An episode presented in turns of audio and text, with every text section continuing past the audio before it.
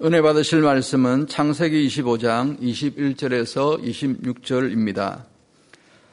이삭이 그 아내가 잉태하지 못하므로 그를 위하여 여호와께 강구하며 여호와께서 그 강구를 들으셨으므로 그 아내 리브가가 잉태하였더니 아이들이 그의 태 속에서 서로 싸우는지라 그가 가로되 이 같으면 내가 어찌할꼬 하고 가서 여호와께 묻자온데 여호와께서 그에게 이르시되 두 국민이 내 태중에 있구나 두 민족이 내 복중에서부터 나누이리라 이 족속이 저 족속보다 강하겠고 큰 자는 어린 자를 섬기리라 하셨더라 그 해산기한이 찬적 태의 쌍둥이가 있었는데 먼저 나온 자는 붉고 전신이 가져가서 이름을 에스라 하였고 후에 나온 아우는 손으로 에스의 발꿈치를 잡았으므로 그 이름을 야곱이라 하였으며 리브가가 그들을 낳을 때에 이삭이 60세이었더라. 아멘. 사랑하는 성도 여러분, 주 안에서 평안하셨습니까? 저는 오늘 허상을 넘어 실상으로 라는 제목으로 수요 예배 말씀을 증거하고자 합니다. 꽤 오래 전 이야기입니다만은 언젠가 전자공학을 전공하는 대학생에게 아, 하나님을 전하라는 그런 마음으로 공원에 앉아 대화를 나눈 적이 있습니다. 공원 너머에 산과 나무들을 바라보면서 제가 이렇게 아, 질문을 했습니다. 이 세상은 무엇으로 만들어졌을까요? 그랬더니 그 대학생은 물질로 만들어졌지요. 라고 대답을 해 주더라고요. 그래서 저는 물체를 이루는 것이 그 물질인데 그러면 물질은 또 무엇으로 구성되어 있는지요? 하고 한 번 더 물어봤습니다. 그 학생은 아, 전자공학을 전공하고 있었기 때문에 아주 자세히 아, 설명을 해 주더라고요.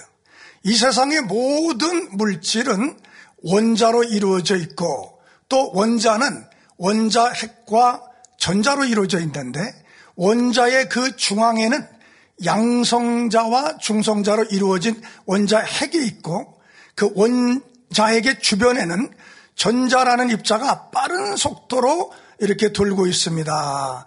이렇게 설명을 하더라고요. 그래서 저는 다시 한번 물어봤습니다. 그렇다면 모든 물질의 최소 단위가 원자인데 원자핵과 그 주변을 돌고 있는 전자, 그 사이는 빈 공간. 그러니까 진공 상태인가요? 이렇게 했더니 그렇겠지요. 라고 답변을 해주더라고요. 자, 요즘은 과학이 훨씬 더 발전됐으니까 원자의 개념과 구조에 대한 이론이 어떻게 바뀌었는지 저는 잘 모르겠지만은 어쨌든 학생 때 뭐 제가 배운 지식으로도 원자 핵과 전자 사이는 아무것도 없는 빈 공간이 되는 것이거든요. 자, 그렇다면 여러분 한번 생각해 보세요. 지금 제가 설교하고 있는 이 교회 건물이나 이 강대상이나 할 것 없이 다 물질로 이루어져 있으니까 모기장처럼 구멍이 숭숭 뚫려져 있는 겁니다. 시력이 약한 우리 눈으로 보니까 불투명처럼 보이는 것이죠. 성능이 좋은 전자현미경으로 보면 모든 것이 구멍이 숭숭 뚫어져 있는 것이죠. 한마디로 허상이라는 말입니다.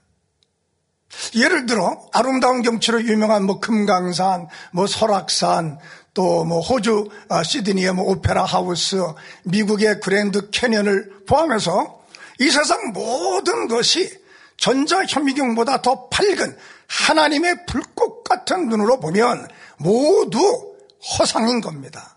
그래서 전도서 1장 2절에는 해 아래에 있는 모든 것은 헛되고 헛되며 헛되고 헛되니 모든 것은 헛되도다 라고 하였고요.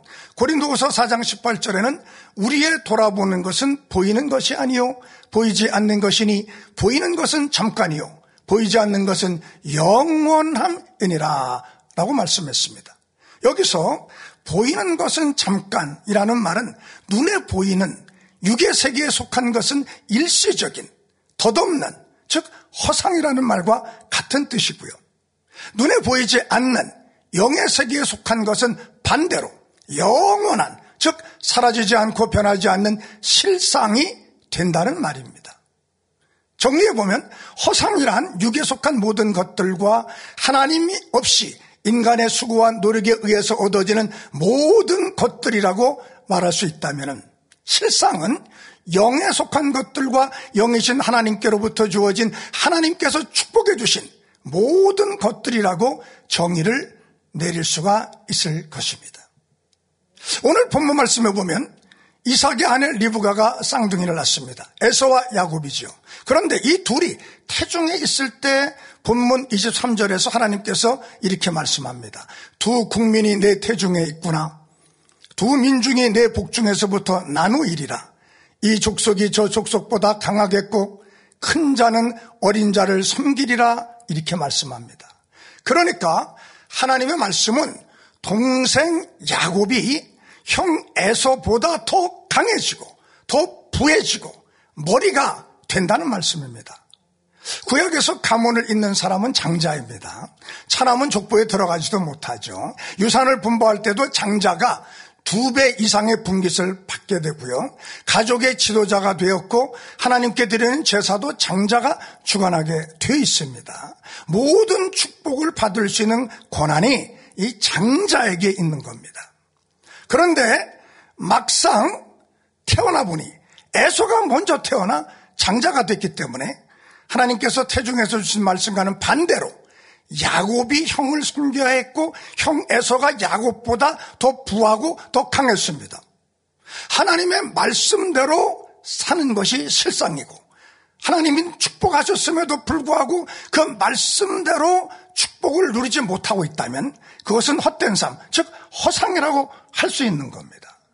오늘 저는 여러분과 함께 태중에서부터 축복의 약속은 받았으나 허상의 삶을 살고 있었던 야곱이 어떻게 하나님의 말씀에 주신 대로 장자의 축복을 받고 머리가 되고 부하게 되고 강해지는 실상의 삶을 살아갈 수 있게 되었는지를 당회장님의 창생의 강의에 나오는 야곱의 생애를 살펴보면서 저와 여러분들도 허상의 삶이 아닌 하나님이 부어주시는 영육 간의 축복을 누리는 실상의 삶을 살아갈 수 있는지를 허상을 넘어 실상으로 이런 제목으로 말씀을 드리고자 합니다.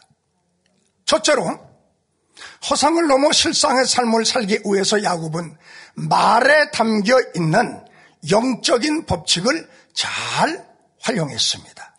창세기 25장 29절 이하를 보면 에서가 자신의 장자권을 야곱에게 아, 파는 그런 이야기가 기록되어 있습니다. 들에 나가 사냥한 뒤 집에 돌아온 에서는 당장의 그 배고픔을 이기지 못하고 야곱이 쑤어놓은 팥죽 한 그릇에 장자권을 팔아버리고 말죠. 장자권을 서로 팔고 사는 거래 과정을 자세히 보니까 이렇게 되어 있습니다. 32절에서 에서가 말을 하죠. 내가 죽게 되었으니 이 장자의 명분이 내게 무엇이 유익하리요? 이렇게 말을 하니까 33절에 야곱이 형 에서에게 그런 맹세를 하세요. 이렇게 하니까 에서가 맹세하고 장자의 명분을 팔았다. 이렇게 기록되어 있습니다. 서로 말로만 한 겁니다. 뭐 각서를 쓰거나 뭐 증표를 건네주거나 영수증을 주고받은 일이 전혀 없습니다. 에서는 말에 대한 영적인 법칙에 대해 무지했기 때문에 쉽게 이런 말을 할 수 있었던 것이죠. 그러나 야곱은 영적인 법칙을 잘 알고 있었습니다. 말에 대한 영의 법칙이란 뭘까요? 잠언 13장 2절에 보면 사람은 입의 열매로 인하여 복록을 누리거니와 라고 말씀했고요.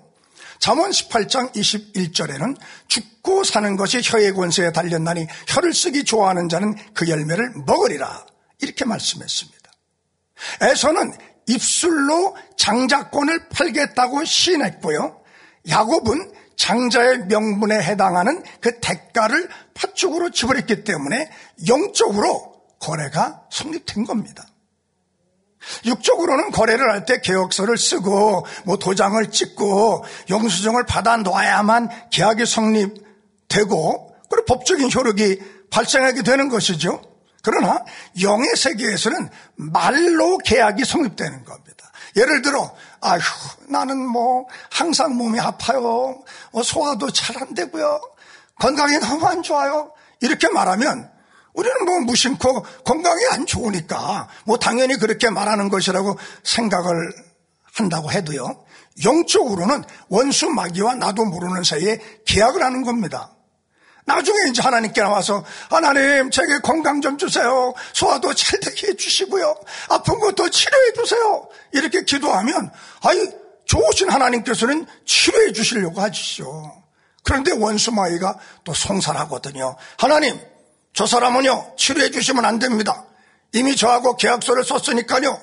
저 사람은요 항상 아프다고 했고 소화도 안 된다고 자기는 건강이 안 좋다고 했습니다. 그러니 치료해 주시면 안 됩니다. 그렇게 송사를 원수마이가 하는 것이거든요. 어떤 성도님은 기도도 많이 하고 당회장님의 권능의 역사를 100% 믿고 사모한다고 하는데 응답이 안 된다고 불평을 또 합니다. 이런 분들은 평소에 자신이 어떤 말을 쓰고 있는지를 살펴봐야 됩니다. 다른 사람들은 행복해 보이는데 나는 불행한 것 같다 라고 한다든지 다른 사람들은 응답도 잘 받고 권능 체험도 잘하는 것 같은데 나는 왜 기도 응답이 안 되는지 모르겠어요. 이렇게 자꾸 말하면 여러분은 뭐 실제로 그러니까 그렇게 말했다고 해도 영적으로는 원수막이야 계약이 되는 거예요. 그러니까 작정 기도회나 은혜 집회 때 하나님 응답도 주시고 축복해 주세요. 이렇게 기도를 하면 하나님은 응답과 축복을 주시려고 해도 원수마이가 송사하고 회방한다니까요. 하나님, 응답 주시면 안 됩니다. 저 사람은 이미 저하고 계약을 맺었습니다. 자기는 응답도 못 받고 권능 체험도 못 한다고요. 그러니 응답과 체험을 주시면 안 됩니다. 이래서 응답과 축복을 받지 못하는 겁니다. 예전에 어느 음, 교구장님께 이런 말을 들은 적이 있어요. 아, 신방을 하시는데 주차할 곳이 없어서 이것저것 찾아보다가 이제 겨우 한 곳에 빈자리를 이제 발견을 했습니다. 또 어떤 분이 아, 지키고 있더랍니다. 그래서 그분에게 다가가서 창문을 열고 차문을 열고 이렇게 얘기했대요. 아저씨 여기에 차 세우면 안 되죠. 그러니까 그분이 뭐 안 됩니다 안 돼요. 그래서 주차를 못하고 다른 자리를 또 찾으러 여기저기 다녔는데 찾지 못하고 아까 그 거절당했던 그 자리로 다시 돌아오게 됐답니다. 그래서 어떻게 할까 그러다 이번에는 다시 한번 창문을 열고 이렇게 얘기했대요. 아저씨, 여기에 주차해도 되지요? 이렇게 얘기했더니 아, 그분이 놀랍게도 네네네 네, 네, 됩니다 됩니다 이렇게 얘기하더랍니다. 자 그러니 우리 항상 믿음으로 나도 권능 체험할 수 있다. 나도 응답받을 수 있고 축복받을 수 있다. 아, 이렇게 긍정적인 말을 하시고 나는 행복하다. 일이 잘 되고 있다. 모든 일이 합력하여 손을 이룬다. 이렇게 선한 말을 하고 창조적이고 건설적인 말을 해야 되는 겁니다. 간단한 말 한마디라 할지라도 자신도 모르는 사이에 영적으로 큰 손해가 될 수 있고 하나님과의 사이에 큰 담이 생길 수도 있는 겁니다. 하지만 야곱이 이렇게 말에 담긴 영적인 법칙을 활용해서 장자권은 가져오게 되었지만은 아직도 여전히 장자에게 돌아올 축복을 실제로 받은 것은 아니기 때문에 다시 말해서 명분만 장자이지 실제로는 아직도 장자로서의 축복이라는 실상을 누리고 있는 것은 아니기에 야곱은 두 번째로 다음과 같은 또 일을 합니다. 자, 두 번째로 말씀드릴 것은 허상을 넘어 실상의 삶을 살기 위해서 야곱은 장자권의 실상에 대한 하나님의 보장받기를 사모했습니다. 창세기 27장 1절에서 4절에 보면 이삭이 이제 나이가 많아지죠. 언제 죽을지 모르는 가운데 맏아들 에서에게 축복 기도를 해주려고 합니다. 족장 시대에는 아버지가 자신의 상속자에게 축복하는 것이 관례였었습니다. 이 축복 기도는 단순한 기도가 아니고요. 가문을 이어나갈 장자를 세우는 언약의 기도이고요. 또 그 외에 하나님의 축복을 보장해주는 영적인 의미가 있는 그런 기도였었습니다. 형 에서에게서 장자권을 뺏은 야곱은 실제적으로 장자의 축복을 받게 될 것을 보장받기를 원했어요. 그것은 아버지 이삭의 기도를 받는 것이죠. 이 기도를 받지 못하면 장자권은 허상이 되고 실제적으로 축복을 누리는 실상이 이루어지지 못하는 것이거든요. 이삭은 에서에게 축복을 빌어줄 유량이었기 때문에 야곱이 에서 대신에 이삭의 축복 기도를 받는다는 것은 아주 힘든 일이었습니다. 이 사실을 알았던 어머니 리브가는 에서보다 야곱을 더 사랑하고 있었기 때문에 이제 한 가지 묘책을 짜냅니다.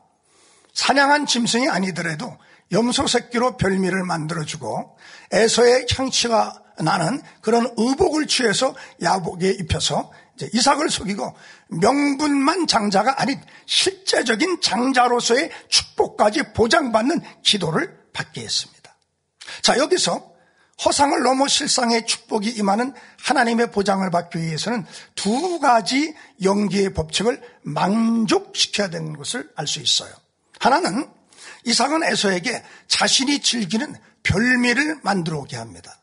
하나님의 축복은 반드시 마음의 중심을 담아드리는 믿음의 행함이 더 심는 과정이 있어야 하는 겁니다. 열왕기상 17장에서 엘리야가 사르밧바에게 마지막 목을 양식으로 자신을 위해 음식을 만들어 오도록 했던 것도 이런 믿음의 행함이 필요했기 때문이죠. 세상 무엇과도 바꿀 수 없는 독자 이삭을 드렸던 아브라함을 하나님은 기뻐하셔서 축복하셨고요. 자신의 모든 마음과 정성을 담은 지극히 비싼 향물을 예수님의 발에 붓고 자기 머리털로 발을 씻겨드렸던 마리아의 행함 역시 예수님은 별미로 받으셨기 때문에 복음이 전파되는 곳곳마다 이 여인의 행한 일도 증거되리라 이렇게 칭찬해 주신 겁니다. 자, 두 번째. 하나님 앞에 좋은 의복을 갖추고 나와야 축복이 보장되는 기도를 받을 수 있는 겁니다. 야곱이 이삭을 속이고 축복 기도를 받으러 나갈 때 창세기 27장 15절에 보면 리브가가 집안 처소에 있는 맏아들 에서의 좋은 의복을 취하여 작은 아들 야곱에게 입히고 라고 되어 있습니다. 이삭은 에서의 옷을 입은 야곱을 마음껏 축복해 줍니다. 옷은 우리가 배운 대로 영적으로 마음을 뜻하기 때문에 깨끗하고 아름다운 귀한 의복처럼 선하고 아름다운 영의 마음으로 하나님 앞에 나가야 되는 것을 뜻하는 거예요. 하나님 앞에 열심히 심고 충성하고 기도했는데도 열매를 거두지 못하고 있다면 이는 하나님께서 보실 때 아직은 마음이 준비되지 못했기 때문이죠. 어떤 경우에는 물론 기도 받은 즉시에는 응답이 없다가도 때가 되어 그릇 준비가 되면 마음 준비가 되면 그때 역사해 주시는 경우도 있습니다. 그러기에 먼저 우리는 하나님과의 사이에 막힌 담을 헐어버리고 기도를 해야 됩니다. 그러므로 우리도 별미를 드리고 선과 사랑이 가득 채워진 영의 마음을 준비하여 하나님 앞에 나가 기도하면 하나님으로부터 축복과 응답을 보장받는 인침을 받을 수가 있는 겁니다. 하나님께서 축복과 응답을 보장해 주시는 인침이란 뭘까요? 성경에는 성령을 상징적으로 표현하는 단어들이 여러 가지가 있습니다. 불이라든지 물, 기름, 뭐 이런 단어들로 표현하죠. 어, 그 중에 또 도장을 뜻하는 인으로도 표현하기도 합니다. 이것은 성령이 구원의 확실한 보장이 된다는 뜻이에요. 우리가 계약서에도 계약을 어, 법적으로 보장하려면 어떻게 해요? 도장을 찍듯이 하나님이 우리가 예수님을 믿을 때 구원을 받았다는 증거로 성령을 보내주시는 것을 성령으로 도장을 찍었다 이렇게 말하는 겁니다. 고린도후서 1장 22절에 저가 또한 우리에게 인치시고 보증으로 성령을 우리 마음에 주셨느니라 라고 하셨고요. 에베소서 4장 30절에는 하나님의 성령을 근심하게 하지 말라. 그 안에서 너희가 구속의 날까지 인치심을 받았느니라. 이렇게 말씀했습니다. 그러므로 우리 마음 안에 계신 성령을 근심하게 하지 말고 불같이 기도해서 항상 성령으로 충만하게 되면 성령의 인침을 받게 되는 것이니 항상 성령 충만한 가운데 허상을 넘어 실상의 축복을 받을 수 있는 하나님의 보장을 받으시는 여러분이 되시기를 주님의 이름으로 기원해 드립니다. 자, 세 번째로 이 허상을 넘어 실상의 삶을 살기 위해서 야곱은 바라봄의 법칙을 사용했습니다. 자, 이렇게 에서 대신에 아버지 이삭의 축복 기도를 받았기 때문에 그리고 그래서 하나님의 보장을 어, 받은 것이죠. 그러나 그럼에도 불구하고 야곱은 여전히 실제적인 축복을 받지 못하고 있습니다. 에서를 피해 삼촌이 살고 있는 바다 나라까지 가서 20년 동안 삼촌의 양떼, 소떼, 연습대를 키워줬지만 야곱은 모아놓은 재산이 없었습니다. 왜 20년 동안 헛된 삶, 허상의 삶을 산 것이죠.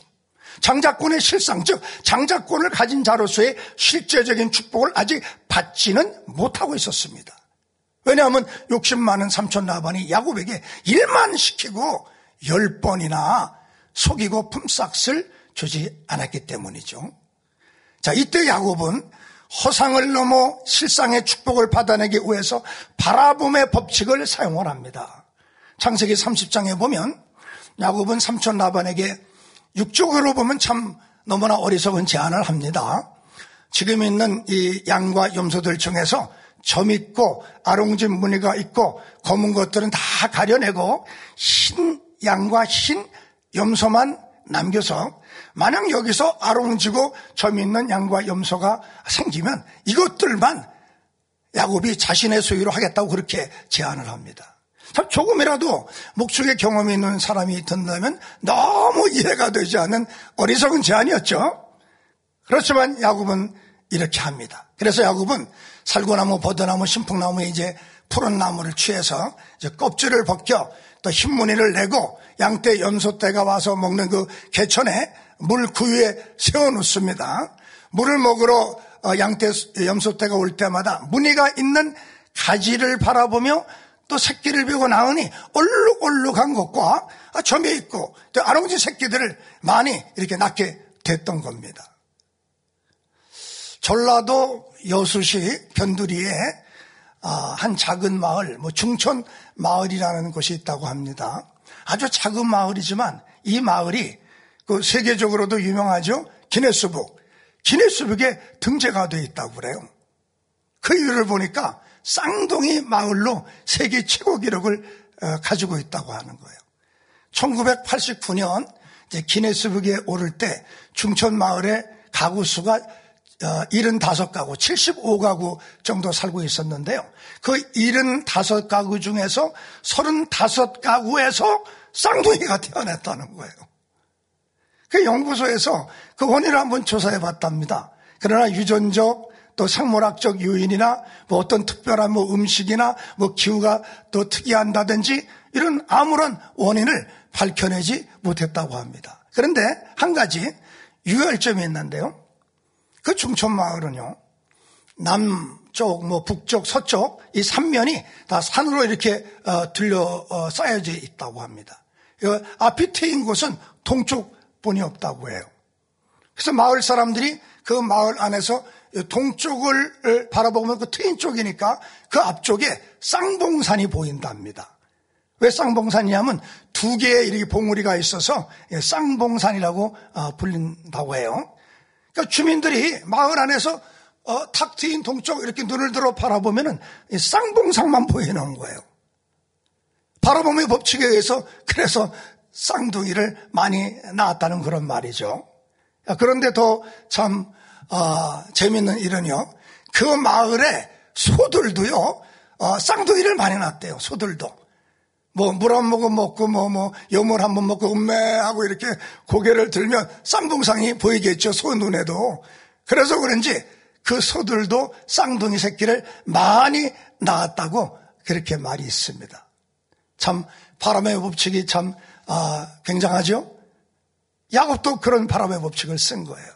자, 그런데 사실 바라봄의 법칙이란 좀 더 정확하게 말씀드리자면 단순히 눈으로 어떤 대상을 바라보는 차원을 넘어서 마음에 품는 것까지를 의미하는 겁니다.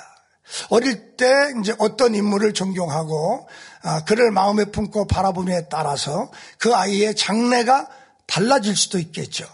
더욱이 신앙 안에서는요, 누구를 바라보며 마음에 품고 닮아가기 위해 노력하는 에 따라 신앙의 모습이 크게 달라질 수 있습니다. 히브리서 12장 2절에 믿음의 주여 또 온전케 하시는 인 예수를 바라보자 저는 그 앞에 있는 즐거움을 위하여 십자가를 참으사 부끄러움을 개의치 아니하시더니 하나님 보좌 우편에 앉으셨느니라. 또 히브리서 11장 1절에 믿음은 바라는 것들의 실상이요 보지 못하는 것들의 증거니라고 말씀했어요. 정녕 믿음의 눈으로 바라보았다면 그것은 반드시 실상으로 나타나게 된다는 말씀입니다. 성결되기 위해서 영어로 들어가기 위해서도 무엇을 바라보느냐가 매우 중요합니다. 진리만 보고 진리만 들으며 진리만 말하라는 이유는 뭘까요? 이렇게 할 때 진리만 마음에 품고 가기 때문에 훨씬 신속히 영으로 들어갈 수 있기 때문입니다. 바라보고 듣는 것들은 결국 우리 마음 안에도 입력되기 때문이죠. 막달라 마리아의 환경은 참으로 좋지 않았죠. 우상 숭배가 아주 극심한 그런 아, 가정 환경에서 태어났고요. 그렇게 자라고 가족들로부터 또 외면을 당했습니다. 남편을 비롯해서 주변 환경으로부터도 늘 악한 것들만 보고 듣고 대하며 그렇게 살아만 했었습니다. 그럼에도 막달라 마리아가 신속히 손을 이루어 나갈 수 있었던 까닭은 이런 것들을 액면기도로 받아들여서 남편 탓하고 부모 탓하고 환경 탓하고 남 탓하고 이렇게 한 게 아니라 도리어 그들의 입장에 서서 이해해 주려고 했고 모든 것을 자기 탓으로 돌리면서 누구 하나 원망하거나 환경을 불평하지도 않았습니다. 물론 이런 경우가 쉬운 것은 아니지만 막달라 마리아는 이처럼 악한 것이라도 선한 것으로 바꾸어 마음에 담아갔기 때문에 예수님을 만나 모든 문제를 해결받은 후에는 선한 향기를 마음껏 바랄 수가 있었던 겁니다. 이처럼 바라봄의 법칙이란 바라봄과 동시에 그것을 어떻게 마음에 담느냐가 중요합니다. 당회자님께서 영의 세계에 대해 많이 말씀해 주시고 권능으로 수많은 영의 현상들을 나타내 보이시는 이유가 무엇이겠습니까? 영의 세계를 사모하고 영의 것만을 바라보면서 오직 천국 소망 가운데 달려가도록 하기 위함 아니겠습니까? 사도 바울은 셋째 하늘의 낙원을 보고 왔던 그 한 번의 체험으로도 어떤 상황, 어떤 환경에서도 낭망하지 않고 천국 소망 가운데 달려갈 수가 있었습니다. 이처럼 영의 세계를 바라보며 영의 것을 마음에 품고 있을 때만이 육의 세상을 이길 수 있고 육의 유혹을 물리치고 승리할 수가 있는 겁니다. 마음에 늘 천국을 소망하며 새 예루살렘을 품고 바라보며 달려가는 사람과 그렇지 않은 사람과는 신앙에 큰 차이가 날 수뿐이 없는 겁니다. 물론 입술로만 우리가 새 예루살렘을 외친다고 해서 새 율에서 내가는 것은 아니지만 정말 마음에 새 예루살렘을 소망하며 품고 바라보는 사람은 당연히 그 행함이나 생활 또한 새 예루살렘에 들어갈 만한 그런 모습으로 변화될 수 있지 않겠습니까? 나는 새 예루살렘 시민이다. 이런 마음으로 매일매일을 살아가야 됩니다. 나는 새 예루살렘 시민인데 내가 이만한 일로 마음을 상해하거나 불편해하거나 하면 안 되지. 나는 새 예루살렘 시민인데 부정적인 말을 하거나 남을 판단하거나 슬퍼하거나 힘들어해서 되겠는가? 이렇게 하면서 항상 기뻐하고 범사에 감사하며 항상 웃으면서 선과 사랑을 베풀며 행복하게 하나님께 영광을 돌리며 새 예루살렘의 시민답게 살아가야 되는 겁니다. 다니엘 철야 때 대성전 건축을 위한 이제 성전 건축을 위한 기도하는 시간이 있지 않습니까? 그때 이제 대성전의 애니메이션이 뭐 화면에 다 나오지 않, 않습니까? 그 큰 성전 안에서 많은 성도님들이 왔다 갔다 하는 그런 모습이 나오더라고요. 그걸 보면 저는 아, 저 사람이 바로 나다. 이런 생각을 해요. 대성전이 이루어졌을 때 그 안에 내가 있어서 걸어 다니는 모습을 미리 바라보는 거죠. 목자의 성, 새 예루살렘 어? 성에 아, 새 예루살렘의 애니메이션이 나오면 그 안에 내가 있는 모습을 바라보는 겁니다. 우리는 천국 새 예루살렘에 내가 들어가 살아가는 모습을 자주 바라봐야 됩니다. 아름다운 모습으로 변화되어서 생명수 강가에 벤치에 앉아 서로 행복하게 아, 아, 차를 마시며 대화를 나누는 그런 모습 아버지 주님 목자님이 보여주시는 연애에 참석해서 행복하게 말씀을 들으며 찬양하며 춤추는 우리들의 모습을 바라봐야 됩니다. 이렇게 할 때 이 세상의 허상을 넘어 실상인 새 예루살렘으로 들어갈 수가 있는 것입니다. 자, 네 번째로 허상을 넘어 실상의 삶을 살아가기 위해서 야곱은 자신을 완전히 깨뜨렸습니다. 야곱은 바라봄의 법칙을 사용한 후에야 얼룩지고 아롱진 양떼 염소떼를 많이 얻어서 실제로 축복을 받은 실상의 삶이 될 수 있었습니다. 그런데 그것도 잠깐입니다. 고향으로 가기 위해서는 야복강을 건너가야 되는데 거기서 형 에서의 소식을 듣게 되죠. 400명의 군사를 거느리고 형이 야곱을 죽이기 위해서 오고 있다는 그런 소식입니다. 400명의 군사가 다가와서 공격을 하면 모든 것이 헛것이 돼버리고 말지 않겠습니까? 많이 모아놓았던 재산도 가족들도 심지어 자기 자신의 목숨까지 다 잃어버리게 되지 않겠습니까? 그러니 지금 눈앞에 보이는 양떼, 소떼, 염소떼 등 모든 재산이 허상이나 마찬가지입니다. 이것을 깨달은 야곱은 자기의 지혜로 자기 방법으로가 아닌 오직 하나님으로부터 오는 축복을 사모하게 됩니다. 그래서 창세기 32장에 보면 야곱은 허상에서 실상으로의 축복을 나가기 위해서 모든 것을 내려놓기로 결단을 내립니다. 먼저 형 에서의 마음을 풀기 위해서 양떼, 소떼, 염소떼 일부를 예물로 야복강을 건너 보내죠.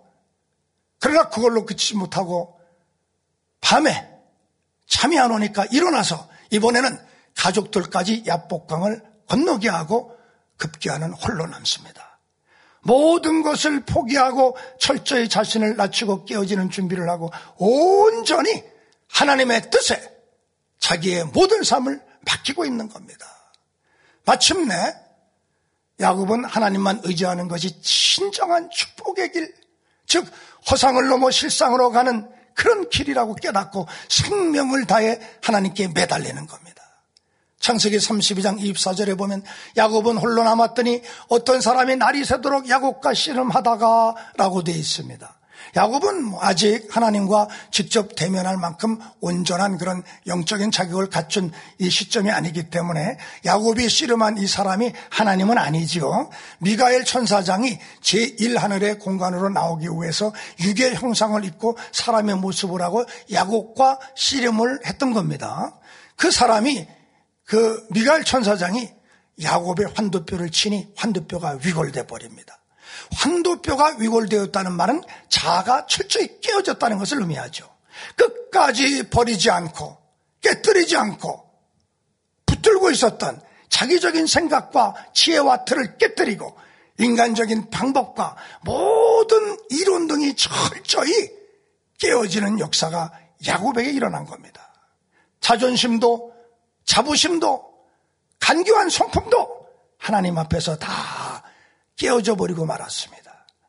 그리고 야곱에게 이 순간은 육을 벗고 영으로 들어가는 순간인 동시에 바로 호상을 넘어 진정한 실상으로 들어가는 순간이기도 한 겁니다.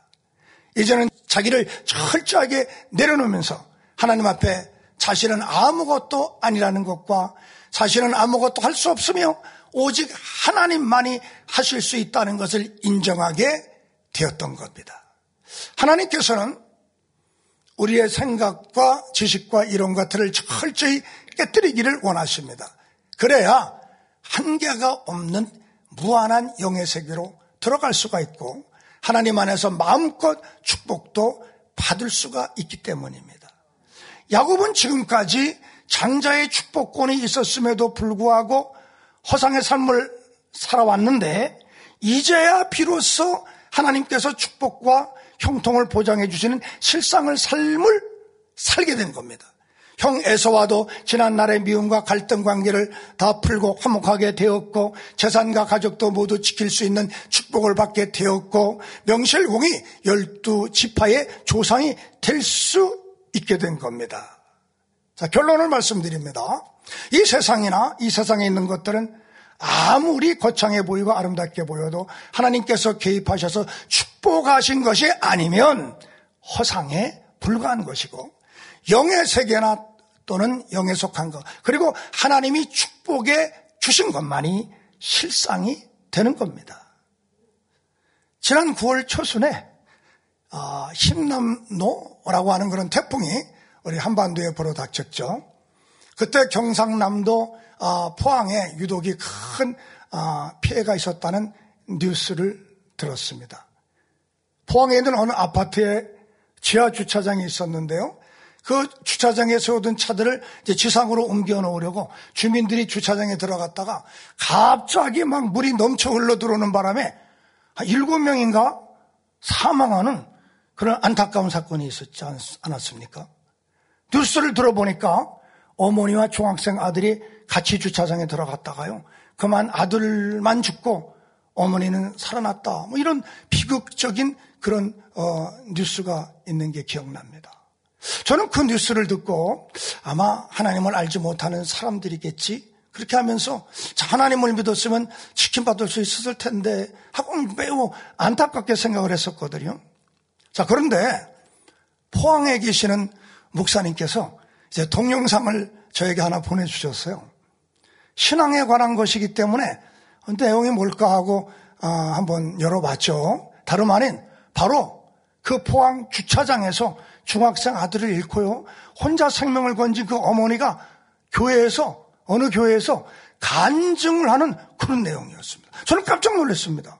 나름대로 신앙생활을 잘 하고 계시는 교회 여집사님이셨고 죽은 아들은 어릴 때부터 장래 희망이 성교사라고 할 만큼 신앙에 열심이었는데 이런 사고를 당한 겁니다. 아니 이렇게 나름 신실한 믿음 생활을 하는 가정이었는데 어찌 이런 비극을 맞았을까? 왜 하나님이 지켜주지 않았을까 하고 관심을 가지고요. 그 동영상을 끝까지 제가 봤습니다. 내용이 간단히 말씀드리면 이런 거예요. 갑자기 지하 주차장에 물이 밀려드는 바람에 생명의 위험을 느낀 주민들은 그 안에 있던 주민들은 막 두려움에 울고 소리를 지르고 순식간에 합의 교환이 됐다고 합니다. 그런데 이 어머니와 아들은 무서워하지 않았다고 그래요. 그 주차장 안에 물이 천장까지 막 차오르니까 그 그냥 급한 물살에 어머니와 그 아들이 손을 꼭 붙잡고 있었는데 손을 놓치게 되었었대요.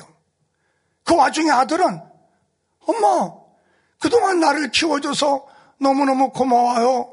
천국에서 만나요 엄마 이러면서 손을 놓고 물살에 휩쓸리더라는 거예요.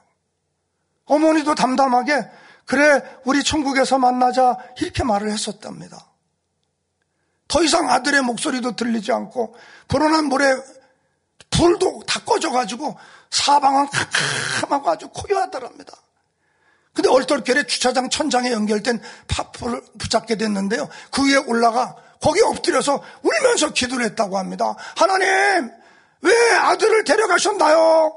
왜 저는 살려주시고 아들은 데려가셨나요? 왜요? 왜요? 뭐 이렇게 울부짖으면서 기도를 드렸대요. 근데 갑자기 환상이 보이더랍니다.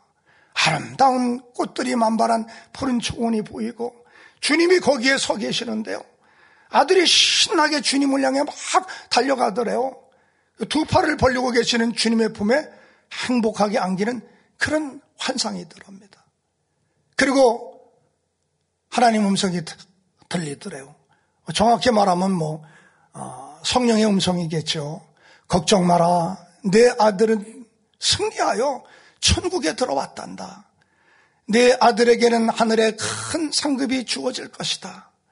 그리고 너는 아직 남아서 해야 될 일이 있기 때문에 살아있는 것이다. 가족을 복음화하고 많은 영혼들을 구원하는 일에 헌신해야 된다. 그래서 실제로는 한 14시간 동안 거기 갇혀 있었는데요. 이렇게 영적 체험을 그곳에 하다 보니까 몇 시간밖에 아주, 아주 짧게 그렇게 느껴졌다는 거예요. 그 아들 장례를 치르고 난 후에 불화했던 형제나 친척들이 다 허목하게 되었고 아들의 학교 친구들이 우리도 교회 다니고 나중에 천국 가서 친구를 만날 거예요. 이렇게 하면서 그 다음 주에 교회에 등록을 다 했다고 그래요. 뭐 본인도 이제 아들이 확실하게 천국에 간 것을 아, 믿게 되었으니까 아들을 잃은 그런 극심한 환란 속에서도 위로와 평화를 주시고 슬픔을 이기게 해주신 하나님께 감사를 드린다는 그런 간증 내용이었습니다. 그 당시 제가 들은 세상 뉴스에서는요, 태풍에 의해서 한 가정에 큰 비극이 몰아닥쳤고 병원에 입원해 있는 어머니에게는 아들이 죽었다고 어? 차마 그 말을 어, 전해주지 못할 정도로 그런 슬픈 비극적인 사고가 일어났다고 그렇게 보도하는 그런 뉴스를 들은 기억이 나거든요. 그런데 이 간증 동영상을 보니까 세상 뉴스하고는 반대로 태풍 속에서도 믿음으로 승리한 행복한 소식으로 가득 차 있어서 제가 은혜를 받은 거예요. 전 깨닫게 됐습니다. 하늘의 소망을 두고 믿음으로 살아가는 사람들에게는 같은 사건이라도 허상인 이 세상에서의 소식과 실상인 영의 세계에서 나오는 소식이 다르구나. 이렇게 말이죠. 하늘나라 낙원의 가장 자리에는 대기 장소가 있죠. 믿음으로 사시다가 먼저 하늘나라에 가신 성도님들이 부활의 때를 기다리고 있는 그런 장소잖아요. 거기에서도 천사들이나 아니면 서열이 높은 선지자님들이 이 땅의 소식을 거기 계시는 성도들에게 알려주신다고 하죠. 그래서 저는 이렇게 한번 생각해 봤습니다. 만약에 대기 장소에 천국 방송국이 있다면 천사들이 뭐 아나운서 역할을 하지 않겠습니까? 이렇게 뉴스를 전했을 것 같아요. 천국 대기 장소에 계신 성도 여러분 기쁜 소식을 전해드리겠습니다. 지금 지구에 있는 한국의 포항에 큰 태풍이 불어닥쳤습니다. 그러나 태풍 속에서도 하나님께 큰 영광을 돌린 성도의 가정 이야기를 전해드립니다.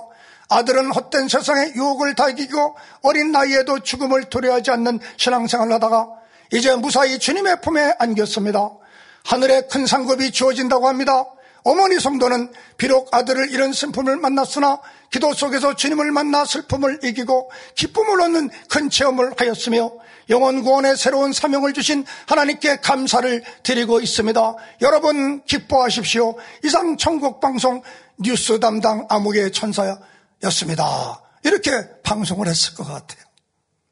창세기에 나오는 요셉의 사건도 그 당시 그곳에 방송국이 있었다면 아마 이런 뉴스가 나왔었겠죠.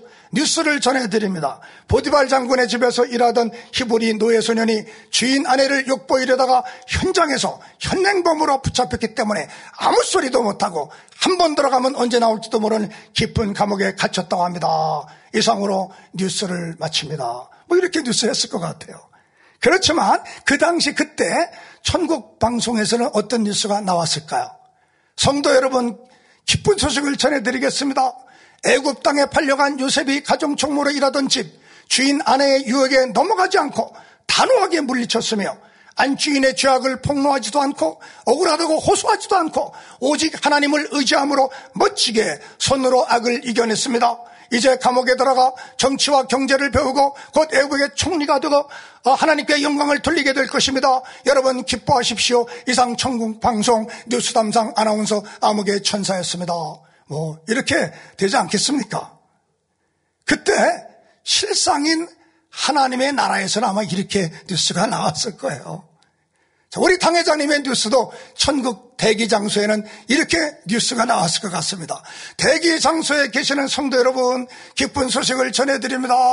한국의 만민중앙교회 당회장이신 이재롱 목사님이 드디어 인간 경작을 완성하시는 일에 한발더 다가서셨습니다. 이제 잠시 하나님과 더 깊은 교통 가운데 머물러 계시다가 재창조의 권능 100%를 이루시고 성도들을 위한 모든 공의를 채우시고 문영혼을 구원하여 세계를 이루신다고 합니다. 여러분 기뻐하십시오. 또 다른 승리의 소식이 들어오면 계속해서 알려드리겠습니다. 이상 천국방송 뉴스 담당 아나운서 암흑의 천사였습니다. 뭐 이렇게 하지 않았겠습니까? 허상인 세상 나라 뉴스와는 달리 실상인 천국에서는 이렇게 뉴스가 나왔을 거예요.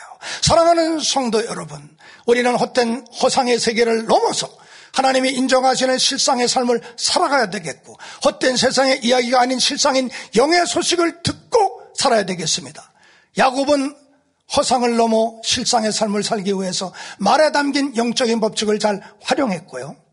장자권의 실상을 누리기 위해서 하나님의 보장받기를 사모했으며 실제적인 축복을 얻기 위해서 바라봄의 법칙을 사용했고 마지막으로는 허상을 넘어 진정한 실상의 삶을 살기 위해서 자신을 완전히 깨뜨리고 하나님만 의지했습니다. 사랑하는 성도 여러분, 이 세상의 헛된 허상을 넘어 하나님께서 인정하고 축복해 주시는 실상의 삶을 살아가시는 여러분이 되시기를 주님의 이름으로 간절히 기원해 드립니다. 들으신 말씀을 상고하시면서 기도하시겠습니다. 아버지 하나님, 크신 은혜와 사랑에 감사를 드립니다.